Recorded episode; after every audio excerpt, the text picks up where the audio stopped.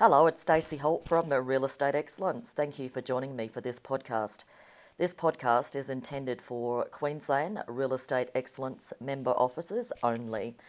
So, uh, if you're uh, not in Queensland or you're in Queensland but not a member office, I wish you were, it's not going to be of great benefit for you as a courtesy.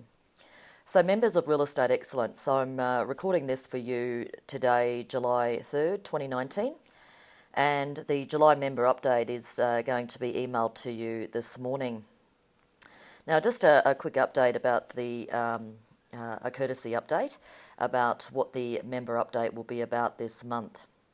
So, the um, first part of it, I recently had a meeting, a discussion with um, the Department of Housing. They are doing the RTRA review, not the RTA itself. Um, so I've got an update because it was uh, the amendments were tentatively due to be in Parliament by June 30. It's obviously three days later and we've uh, not heard much, but I do have an update for you. And I'm also just about to uh, start my Queensland usual half day property management excellence training events um, through July and August. So I'll also verbally give you an update, but I've got a written update there uh, in writing for you as part of the member update service. There's also updated best practice forms uh, for PME members and Platinum non PME who have the best practice form service. So have a look at that. And uh, basically, the licensee admin sales update part is a reminder about rules um, regarding holding your license and certificate of registration. So it's for the boss and also for staff, uh, salespeople, and property managers or people that have a registration and some key reminders, uh, particularly updating information with Office of Fair Trading. Now, as part of the update, uh, I also remind you I've got a special event, um, I've got a number actually coming up, special one day events, and one of them is targeted at licensees and agency administration. It's going to be a fantastic day. Um, there'll be a lot covered about licensing, um, trust accounting, and it's it's a wonderful session.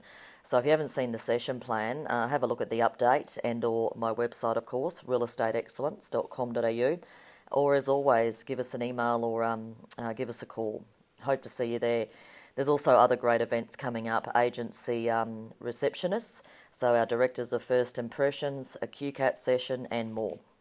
Plus, of course, in the regional areas, as I usually do um, a number of times a year, the half day events great times coming up, July and August. Look forward to seeing many of you.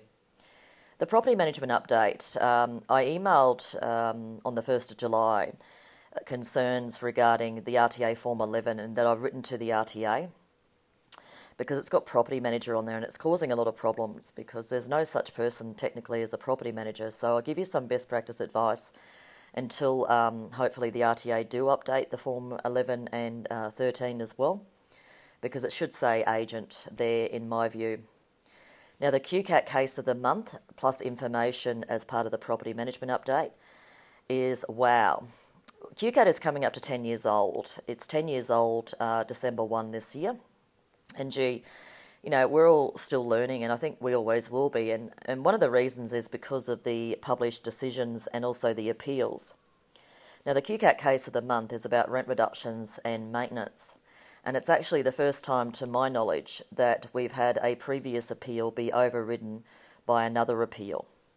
So this case is very substantial, it's massive. So please take the time to read the, um, my uh, best practice uh, commentary about it, plus study the case.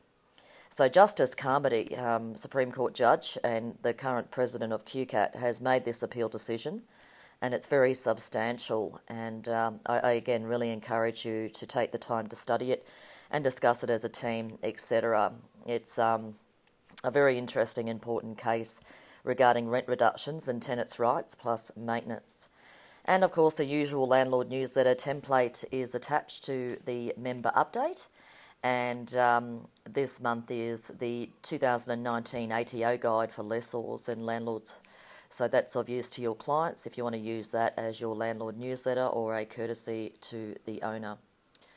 So, um, thank you very much for your valued business and for being a member office of Real Estate Excellence.